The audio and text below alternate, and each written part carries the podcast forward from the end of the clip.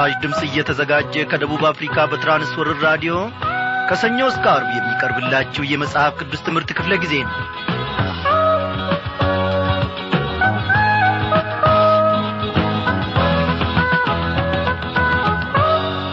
እንደምናመሻችሁ በጌታ የተወደዳችሁ ክቡራን አድማጮቼ እግዚአብሔር ፈቃዱ ሆነና ዛሬም ደግሞ እነሆ በቃሉ ማዕድ ፊት አንድ ላይ ተሰብስበናል በዛሬው ክፍለ ጊዜ ጥናታችን ከጴጥሮስ መልእክት ከሁለተኛው ማለት ነው ምዕራፍ ሁለትን በከፊሉ ጌታ መንፈስ ቅዱስ በሚናገረን መሠረት አብረን እንማራለን።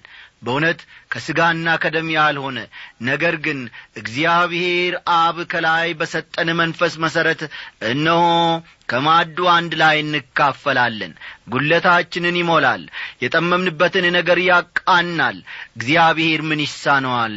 አው እግዚአብሔር ለእኔና ለእናንተ በኑሮአችን ሁሉ ውስጥ በቂ ነው ጐደለበት የሚባል አነሰበት የሚባልለት ምንም ነገር የለም።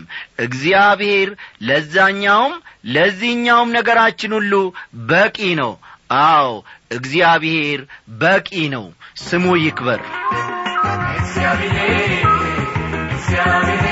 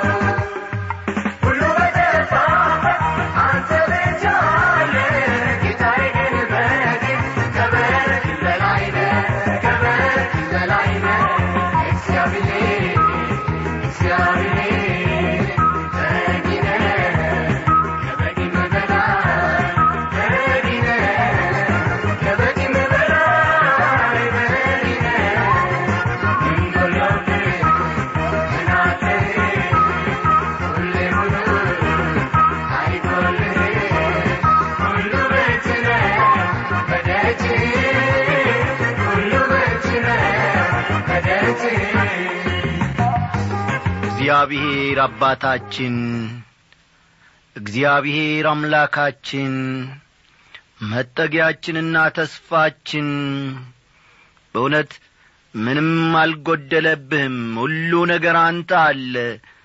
ጌታዬ ሆይ እጅ ምንጊዜም ሙሉ ነው። አንተን ታምነው ወደ አንተ ለሚቀርቡቱ እግዚአብሔር አምላክ ሆይ ቸርነት ምንጊዜም አጥሮ አያውቅም።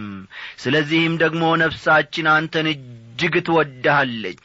እግዚአብሔር አምላካችን ሆይ በኀጢአታችን ከክፋታችንም የተነሣ እነሆ የሥጋችንን ፈቃድ በምናከናውንበት ጊዜ ሁሉ ጌታዬ ሆይ ነገሮቻችን በጐደሉ ጊዜ ሁሉ ነገሮቻችን ሁሉ አልሰምር ያሉ ጊዜ ሁሉ እግዚአብሔር አምላኬ ሆይ የፈተልነው ነገር መቋጫ ሳያገኝ እንዲሁ ተዝረክርኮ በሕይወታችን በምንባዝንበት ጊዜ ሁሉ አንተ በምሕረትህ ደግሞ በልጅ በጌታ በኢየሱስ ክርስቶስ ውስጥ እየተመለከትከን ሁሌም ትታደገናል ሁሌም ትጠብቀናል ሁሌም ጐደሎ ነገራችንን ትሞላል ሁሌም እግዚአብሔር ሆይ የተዝረከረከው ነገሮቻችን ሁሉ እግዚአብሔር ሆይ እነሆ መሰባሰብን መቋጫ እንዲያገኙሉ አንተ ታደርጋል ለጠላት አሳልፈ ያልሰጠህን እንደ በደላችንም ያልፈረድክብን የዘላለም ቅን አምላክ የዘላለም ቸር አምላክ ኦ ጌታ ኢየሱስ ክርስቶስ ተባረክ። በዚህ ጊዜ ነፍሳችን እጅግ ወዳና ፈቅዳ አንተን ታመሰግንሃለች። አቤቱ አምላካችን ሆይ አንተ የዘላለም ሕይወት አለህ አንተ ብቻ የዘላለም ሕይወት አለ። በዚህ ሕይወት ደግሞ እንድንመላለስ እንድንኖር ጠርተህናልና ለዘላለሙ በቤት ውስጥ ጠብቀን። ቤታችንን ቤተሰቦቻችንን እግዚአብሔር አምላኬ ሆይ ባርካቸው። ጌታዬና አምላኬ ሆይ ጓደኞቻችንን አብረንም ደግሞ የምንማረውን አብረንም ደግሞ የምንሠራውን ጎረቤቶቻችንን ምድራችንን አገራችንን ሁሉ እግዚአብሔር ሆይ ሕዝቧን ሁሉ ባርክ።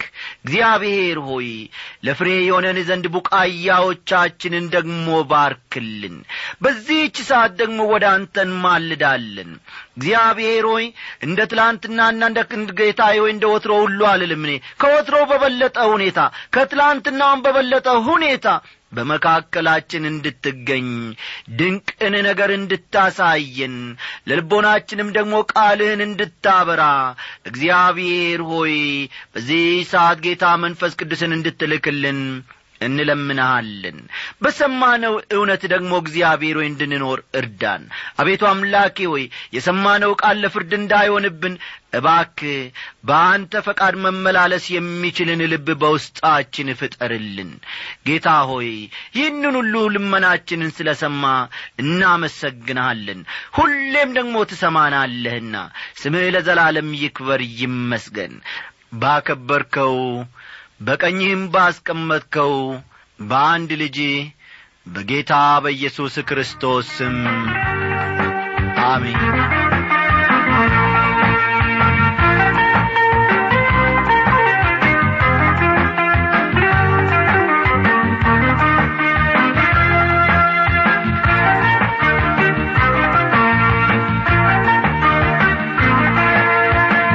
ውድ አድማጮቼ ባለፉት ክፍለ ጊዜያት ጥናቶቻችን ከሁለተኛ ጴጥሮስ ምዕራፍ አንድ ክርስቲያናዊ ጸጋዎች ሲበዙልን በጌታ ያለን እርግጠኝነት እንደሚጠነክር በመጨረሻም ላይ ደግሞ የቅዱሳት መጻሕፍት ሥልጣን በተፈጸሙ ትንቢቶች አማካይነት መረጋገጡ የሚሉትን ርዕሶች ሰፋ አድርገን በተከታታይ መመልከታችን የሚታወስ ነው አሁን ደግሞ ዛሬው ምሽት ማለት ነው።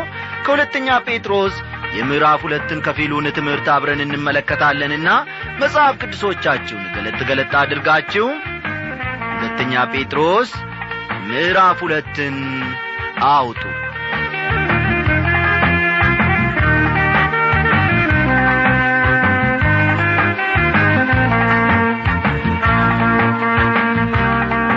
የዚህ ምዕራፍ አብይ ሐሳቡ አንዳንድ የሐሰት መምህራንና ትምህርታቸው የሚል ይሆናል። ፈጠን ፈጠን እያላችሁ ጻፉ። የሁለተኛ ጴጥሮስ ምዕራፍ ሁለት አብይ ሐሳቡ አንዳንድ የሐሰት መምህራንና ትምህርታቸው የሚል ነው። ባለፈው ምዕራፍ ሰዎችን ከዓለም ወደ እግዚአብሔር ስለሚስባቸው የኢየሱስ ክርስቶስ ብርሃን ተመልክተናል። አሁን ደግሞ ሰዎችን ወደ ዓለም ስለሚስባቸው ወይም ወደ ዓለም ስለሚጠራቸው ተቃራኒ ኀይል እንመለከታለን። ይህ ሰዎችን ከእግዚአብሔር ቃል ወደ ስህተት የሚነዳ ጎታች ኀይል ነው ማለት ነው። በዚህ ምዕራፍ ጴጥሮስ የሚናገርለት ሁኔታ ዛሬ በዓለማችን እየተፈጸመ ያለ ጉዳይ መሆኑን በቀላሉ መረዳት ይቻላል። እስቲ ፈጠን ብለን ቁጥር አንድን እንመልከት። ነገር ግን ሐሰተኞች ነቢያት ደግሞ በሕዝቡ መካከል ነበሩ እንዲሁም በመካከላችሁ ደግሞ ሐሰተኞች አስተማሪዎች ይሆናሉ። እነርሱም የዋጃቸውን ጌታ እንኳ ክደው የሚፈጥንን ጥፋት በራሳቸው ላይ እየሳቡ የሚያጠፋ ኑፋቄን አሾልከው ያገባሉ ይላል። ነገር ግን ሐሰተኞች ነቢያት ደግሞ በሕዝቡ መካከል ነበሩ ሲል ጴጥሮስ ይናገራል እንዴት ዐይነት ድንቅ ቃል ነው? ጴጥሮስ መልእክቱን እየጻፈ ያለው ልብ በሉልኝ። ጴጥሮስ መልእክቱን እየጻፈ ያለው ለአይሁዳውያን ነው። ለአይሁዳውያን ነው። ሕዝቡ የሚለውን ቃል ተመልከቱ። በዚያ ክፍል ውስጥ ሕዝቡ የሚለውን ቃል አገኛችሁት አይደል? አዎ። ሕዝቡ የሚለውን ራሳቸው እስራኤላውያንን ማለቱ ነው ወይም ደግሞ ስለ እስራኤላውያን ሲናገር ነው ማለት ነው ወይም ሲገልጽ ነው ማለት ነው። ጴጥሮስ በዚህ ብቻ አላቆምም ወገኖቼ። እንዲሁም በመካከላችሁ ደግሞ ምን ይኖራሉ አለ? ሐሰተኞች አስተማሪዎች ይሆናሉ ይላል። በሌላ አነጋገር በብሉይ ኪዳን ዘመን ሐሰተኛ ነቢያት እንደ ነበሩ ሁሉ ዛሬ በእናንተ መካከልም ሐሰተኛ አስተማሪዎች ይነሳሉ ነው ጴጥሮስ የሚለው። በመሠረቱ በየጊዜው በሚነሱ ሐሰተኛ ነቢያት መደናገጥ የለብንም። የእኛ ድርሻ ትምህርታቸውን መመርመር ነው ወገኖቼ። አሁን ይህን መልእክት የሚያቀርብላችሁን ሰው ጨምሮ የማንንም አስተማሪ ሰባኪ ትምህርት በጥንቃቄ መመርመር ይኖርባቸዋል። የኔንም ቢሆን ማለቴ ነው። መጽሐፍ ቅዱስን ገልጬ ስለ ሰበኩ ወይም ስለ አስተማርኩ ብቻ አትቀበሉኝ። ነፍሳችሁን ማሳረፍ ያለባችሁ በማንም ላይ ሳይሆን ወገኖቼ የእግዚአብሔር ቃል በሚያስተምረው እውነት ላይ ብቻ መሆን አለበት። እግዚአብሔር ይርዳል ዛሬ ምን ያክል ሰዎች ወደ ስህተት እየተነዱ ወይም ወደ ስህተት እየተሳቡ እንደሆነ ሳስብ እጅግ እገረማለሁ።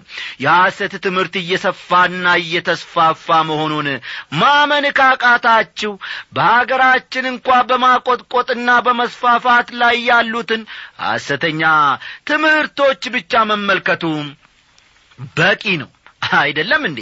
የሐሰት ትምህርት እየተስፋፋ እንደሆነ ጴጥሮስ በማሻማ ሁኔታ ተናግሯል። ይሁን እንጂ ሰዎች ይህን ማስጠንቀቂያ መቀበል ስላልፈለጉ በተለያየ መልኩ የጥቃቱ ሰለባ ሆነዋል። በምዕራፍ አንድ በዚህ በሁለተኛ ጴጥሮስ ማለት ነው። በምዕራፍ አንድ ስለ ብሉይ ኪዳን ነቢያትና የተናገሩት ትንቢት መቶ በመቶ ትክክል መሆኑን ተመልክተናል። አስተዋላችሁ? ባለፈው በምዕራፍ አንድ ትምህርታችን ስለ ብሉይ ኪዳን ነቢያትና እነርሱም የተናገሩት ትንቢት መቶ በመቶ ትክክል መሆኑን ተመልክተናል። አሁን ግን ጴጥሮስ ሐሰተኛ ነቢያት ደግሞ በሕዝቡ መካከል ነበሩ ይላል። እንግዲህ እውነተኞቹ ነቢያት የመኖራቸውን ያክል ሐሰተኛ ነቢያትም ነበሩ ማለት ነው። ለዚህ ምሳሌ የሚሆነን አካብና ኢዮሳፍጥ ወደ ሶርያ ለመዝመት በተነሱበት ጊዜ ተመልከቱ። አካብና ኢዮሳፍጥ ወደ ሶርያ ለመዝመት በተነሱበት ጊዜ የተፈጸመው ሁኔታ ነው። ይህንን ከአንደኛ ነገሥት ምዕራፍ ሀያ ሁለት በኋላ መመልከት ትችላላችሁ።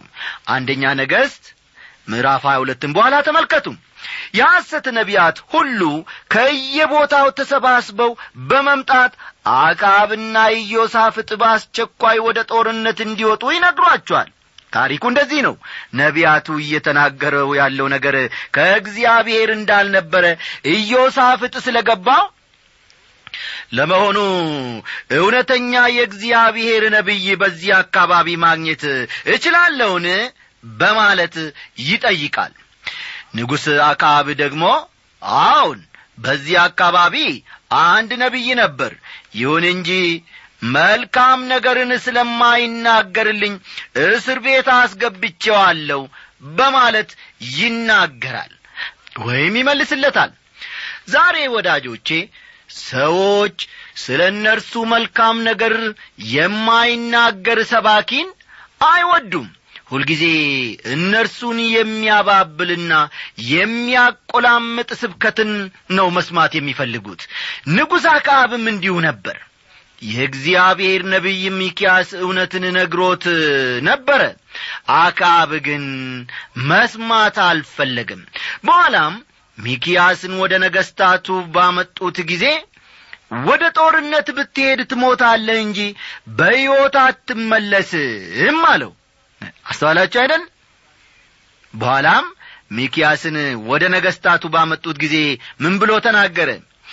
አንተ ወደ ጦርነት ብትሄድ ትሞታለህ እንጂ በሕይወት አትመለስም አለው። አካብም ወደ ኢዮሳፍጥ መለስ አለና አላልኩህም። ይኸው ቀደም ብዬ አልነገርኩህም። ስለ እኔ መልካም ነገርን አይናገርም ብዬ ቀደም ብዬ አልተናገርኩህምን እኔን በተመለከተ የሚናገረው ይህ ሰው መልካም ነገር እንደሌለ ቀደም ብዬ ማውቅ ያለው እኔም ደግሞ የውና ነግሬ አለው። አለው አካብ የነቢዩን ቃል አለመስማቱ ጥፋት አድርጓል። አስተዋላችሁ? አካብ የነቢዩን ቃል ባለመስማቱ አጥፍቷል። ምክንያቱም ነቢዩ እንደ ተናገረው በሕይወት አልተመለሰምና ሚኪያስ እውነተኛ የእግዚአብሔር ነቢይ ነበር። ይሁን እንጂ በዚያ ጊዜ በመቶ የሚቈጠሩ የሐሰት ነቢያትም ነበሩ። እንዲሁም በመካከላችሁ ደግሞ ሐሰተኞች አስተማሪዎች ይሆናሉ ይላል። ሐሰተኛ አስተማሪዎች ለቤተ ክርስቲያን በጣም አደገኞች ናቸው። እውነቴን ነው የምላችሁ በጣም አደገኞች ናቸው። ለመሆኑ ሐሰተኛ አስተማሪ ምን ዐይነት ሰው ነው? ሐሰተኛ አስተማሪ እውነቱን እያወቀ ለአንድ ዐይነት ዓላማ ወይም ጥቅም የሚዋሽ ሰው ነው። አስተውሉ ሐሰተኛ አስተማሪ እውነቱን እያወቀ ለአንድ ዐይነት ዓላማ ወይም ጥቅም የሚዋሽ ሰው ነው። ያንንም ለሌሎች የሚያስተላልፍ ሰው ነው። አንዳንዶች ደግሞ ሳያውቁ ስህተትን ያስተምራሉ። ታላላቅ የቤተ ክርስቲያን ታድሶ መሪዎችና አንዳንድ ታላላቅ የቤተ ክርስቲያን አባቶች ዛሬ የማንቀበላቸውን አንዳንድ ነገሮች ሲያምኑና ሲያስተምሩ እንደነበር ይታወቃል እነዚያ ነገሮችን በተመለከተ ተሳስተው እንደ ነበር ግልጽ ነው ወገኖቼ። ይሁን እንጂ እነዚያ ወገኖች ሐሰተኛ አስተማሪዎች አልነበሩም። እርግጥ ነው በአንዳንድ ጉዳዮች ተሳስተዋል። ስህተቱን የፈጸሙት ግን ሆን ብለው ወይም አንዳንድ ጥቅማ ጥቅሞችን ፍለጋም አልነበረም። እዚህ ላይ የተጠቀሱት ሐሰተኛ አስተማሪዎች ግን ሆን ብለውና ፈቅደው ለሌሎች ስህተትን የሚያስተምሩ ሰዎች ናቸው። ጴጥሮስ በቁጥር አንድ ውስጥ እነርሱም የዋጃቸውን ጌታ እንኳን ክደው የሚፈጥንን ጥፋት በራሳቸው ላይ እየሳቡ የሚያጠፋ ኑፋቄን አሸልከው ያገባሉ ሲል ተናገረ የእነዚህ ሰዎች አንዱና ትልቁ መታወቂያቸው ክርስቶስ የዋጃቸው ጌታ መሆኑን መካዳቸው ነው። የቤተ ክርስቲያን አባል ሆነው ቤተ ክርስቲያን ውስጥ ልታገኟቸው ትችላላችሁ። ክርስቲያን እንደሆኑም ሊነግሯችሁ ይችላሉ። ይሁን እንጂ ከተከናነቡት የግብዝነት ካባ ስር ሆነው በቤተ ክርስቲያን ውስጥ ጥፋትን ይጐነጉናሉ። ከጥቂት ዓመታት በፊት ወደ አንድ ቤተ ክርስቲያን ለአገልግሎት እጠራለሁ። ሕዝቡ ጌታን ይወዳሉ። መጽሐፍ ቅዱስ የእግዚአብሔር ቃል እንደሆነም በሙሉ ልባቸው ያምናሉ በቅርቡ አንድ ሰው በመጋቢነት እንዲያገለግል ወደዚያ ቤተ ክርስቲያን ይጠራል ወይም ደግሞ ይመጣል።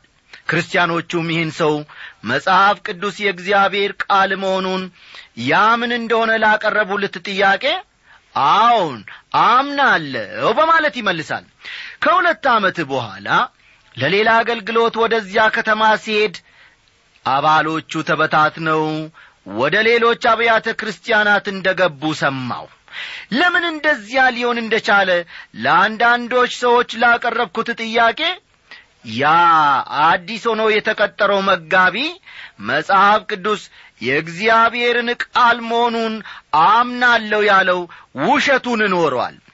እውነተኛ ማንነቱን ደብቆ ብዙዎችን ሰዎች ወደ ስህተት ሲመራ ቆይቷል ያ ሰው የማያምነውን አምናለሁ የሚል ግብዝ ሰው ነበር። በግብዝ አገልጋይ በሚመራ ቤተ ክርስቲያን ውስጥ መኖር ስላልፈለግን ቤተ ክርስቲያኑን ጥለን ወጥተናል የሚል መልስ ነበር ሌሎች አማኞች ክርስቲያኖች የሰጡኝ መልስ። እዚህ ላይ መዘንጋት የሌለብን ሐሰተኛ መምህራን አንዳንድ እውነቶች ሊኖራቸው መቻሉን ነው በዚህ አገርና በዓለም ዙሪያ የተለያዩ የሐሰት ትምህርቶችን አውቃለሁ። ይሁን እንጂ ይነስም ይብዛም አንዳንድ እውነቶችን ውስጡ ያላካተተ የሐሰት ትምህርት ግን ገጥሞኛ አያውቅም። አደገኛ የሚያደርጋቸውም ይኸው ነው። መቶ በመቶ ስህተት ቢሆኑ ኖሮ ማንም አይቀርባቸውም ነበር። ያለቻቸውን ጥቂት እውነት በማየት አንዳንዶች ሰዎች ወይም አማኞች ይጠጓቸዋል። በዚህም ምክንያት በተንኰላቸው ይጠመዳሉ። ጌታ ኢየሱስ ክርስቶስ የበግ ለምድ ለብሰው ከሚመጡባችሁ ግን ነጣቂዎች ተኩላዎች ከሆኑ ከሐሰተኛ ነቢያት ተጠንቀቁ ብሏል ማቴዎስ ሰባት ቁጥር አሥራ አምስትን መመልከት ይቻላል። ሐዋርያው ጳውሎስ ደግሞ ለኤፌሶን ክርስቲያኖች በጻፈው ማስጠንቀቂያ ከሄድኩ በኋላ ለመንጋው የማይራሩ ጨካኞች ተኩላዎች እንዲገቡባቸው ደቀ መዛሙርትንም ወደ ኋላቸው ይስቡ ዘንድ ጠማማ ነገርን የሚናገሩ ሰዎች በመካከላቸው እንዲነሱ እኔ ያውቃለሁ ሲል ተናገረ። የሐዋርያት ሥራ ምዕራፍ ሀያ ቁጥር ሀያ ዘጠኝን ተመልከቱ። የሐዋርያት ሥራ ሀያ ቁጥር ሀያ ዘጠኝን ልብ ይሏል። እንግዲህ እነዚህ የበግ ለምድ የለበሱ ተክሏዎች ማኅበረ ምእመኑን ያፈርሳሉ ጨርሶም ይበትናሉ። እግዚአብሔር ከእንደነዚህ ዐይነት የሐሰት አስተማሪዎች ሁላችንንም ይጠብቅ ወገኖቼ። እስቲ አሁን አለፍ ብለን ደግሞ ቁጥር ሁለትን እንመልከት ብዙዎች በመዳራታቸው ይከተሏቸዋል። በእነርሱም ጠንቅ የእውነት መንገድ ይሰደባል ሲል ይናገራል። ሐሰተኛ መምህራን ሐሰተኛ ተከታዮች ይኖሯቸዋል። ይህንን መዘንጋት የለብንም። ያም ሆኖ ግን በእግዚአብሔር የተመረጡ ሰዎች እስከ ወዲያኛው ድረስ ይስታሉ በስህተትም ይዘልቃሉ ብዬ አላምንም የሐሰት ትምህርት እንዲያቈጠቁጥና እንዲስፋፋ እግዚአብሔር የፈቀደበት አንዱ ምክንያት ሐሰተኞችን ከእውነተኛዋ ቤተ ክርስቲያን ለማጽዳት ነው። ልብ በሉ እዚህ ላይ። የሐሰት ትምህርት እንዲያቈጠቁጥና እንዲስፋፋ እግዚአብሔር የፈቀደበት አንዱ ምክንያት ሐሰተኞችን ከእውነተኛዋ ቤተ ክርስቲያን ለማጽዳት ሲል ነው። ምክንያቱም ሐሰተኞች ወደ ሐሰት የመሳብ ዝንባሌ ስላላቸው ነው። ጳውሎስም ይኸው እንደሚፈጸም ነበር የተናገረው። እንዲህ አለ በእናንተ ዘንድ የተፈተኑት እንዲገለጡ በመካከላችሁ ወገኖች ደግሞ ሊሆኑ ግድ ነውና ብሎ ነበር። አንደኛ ቆሮንቶስ ምዕራፍ አሥራ አንድ ቁጥር አሥራ ዘጠኝን ተመልከቱ። በሌላ አነጋገር እውነተኞቹ የእግዚአብሔር ልጆች በዚያ ጎዳና አይሄዱም ማለቱ ነው ጌታ ኢየሱስ ደግሞ በጎቼ ድምፄን ይሰማሉ እኔም አውቃቸዋለሁ ይከተሉኝማል ማለትም ከሐሰተኞች ይርቃሉ ሐሰተኞችን ተከትለው አይሄዱም ሲል አስተማረ። ጊዜ ሲኖራችሁ ዮሐንስ ወንጌል ምዕራፍ አስር ቁጥር ሀያ ሰባትን ተመልከቱ ገንዘብንም በመመኘት በተፈጠረ ነገር ይረቡባቸዋል። ፍርዳቸውም ከጥንት ጀምሮ አይዘገይም። ጥፋታቸውም አያንቀላፋም ይላል ጴጥሮስ በቁጥር ሦስት ላይ። እንዴት የሚገርም ቃል ነው። በተፈጠረ ነገር የሚለው ቃል በግሪክኛው አተረጓጓም አስደናቂ ትርጉም አለው። ሆን ተብሎ የተቀነባበረ ልክ ሸክላን ጠፍጥፈን የወደድነውን ቅርጽና ምስል እንደምናስይዘው ሁሉ ሰዎችን በሚማርክ መልኩ ተጠፍጥፎ የተሠራ ውሸት ማለት ነው። ወዳጆቼ በፍጹም ቅንነት አንድ ነገር ልንገራችሁ። ዛሬም የራሳቸውን ሐሰትና ሸፍጥ በሚማርክ ሁኔታ አድቦልቡለውና ጠፍጥፎ የሚያቀርቡ ሰባኪዎች በየአብያተ ክርስቲያናቱ ሞልተዋል ተርፈዋልም ሕዝቡ መስማት የሚፈልገውን ብቻ ይናገራሉ። ሕዝብ መስማት የሚፈልገውን ብቻ ለመናገር በሚያደርጉት ሙከራም ከእውነት መንገድ ያፈነግጣሉ። ለአንድ ቤተ ክርስቲያን አንድ ነገር ይናገራሉ። ወደ ሌላ ቤተ ክርስቲያን ግን ሄደው ፍጹም የተለየ ነገርን ደግሞ ይሰብካሉ ወይም ያስተምራሉ። እውነተኞቹ ክርስቲያኖች ጋር ሲገናኙ ደግሞ እነርሱም እውነተኛ ሆነው ይቀርባሉ። ልቅ ሕይወት ከሚኖሩትና ከእውነት መንገድ ካፈነገጡት ጋር ሲገናኙም ደግሞ እነርሱም እንደዚያው ልቅና ፈንጋጭ ሆነው ይቀርባሉ። ወዳጆቼ እግዚአብሔርን እያገለገልን ሳለን እግዚአብሔር ያልተናገረንን ነገር እግዚአብሔር ደግሞ በልባችን ያላኖረውን ነገር ከሥጋችን የተነሣ ለሌሎች ብናቀርብ ፍሬ የሌለውን ነገር በኋላ እናጭዳለን። ራሳችንን ከመካብ ራሳችንን በሕዝቡ ፊት ቀርበን ደግሞ የራሳችንን የሥጋን ነገር ከመናገር ይልቅ እግዚአብሔር የሰጠውን ጥቂቱን ነገር ብንናገር ብዙ ፍሬን ማፍራት እንችላለን። እግዚአብሔር በዚህ በእውነት መንገድ ደግሞ ለዘወትር እንድንኖር እርሱ በኀይሉና በመንፈስ ቅዱሱ ብርታት ይርዳን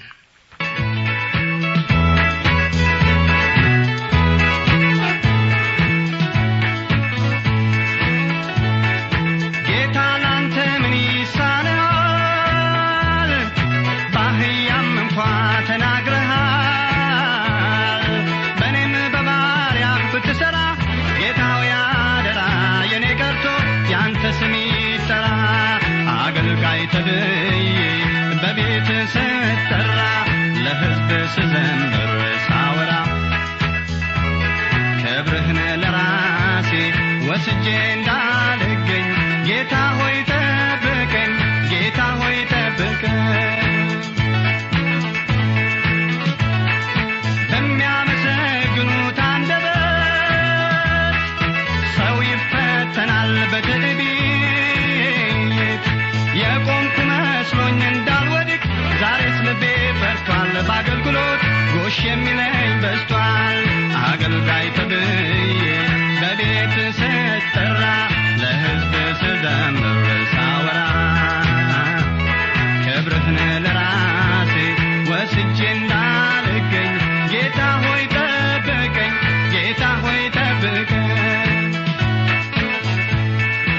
በጌታ የተወደዳችሁ ክቡራን አድማጮች ጌታ መንፈስ ቅዱስ ይህንን ያክል ተናግሮናል።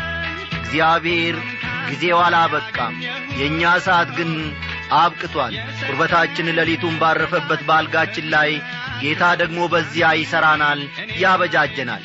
ደብዳቤዎቻችሁ አይለዩን በጸሎታችሁ ሁሉ ደግሞ አስቡን።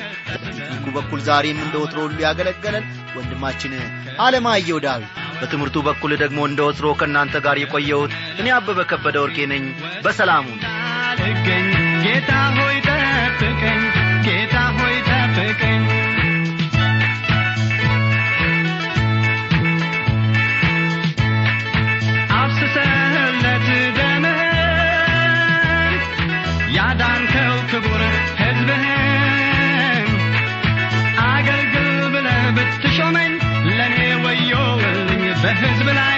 ስሰለጥን ብገኝ አገልጋይ ተብዬ ለሕዝብ ስጠራ በቤት ስጀምር ሳወራ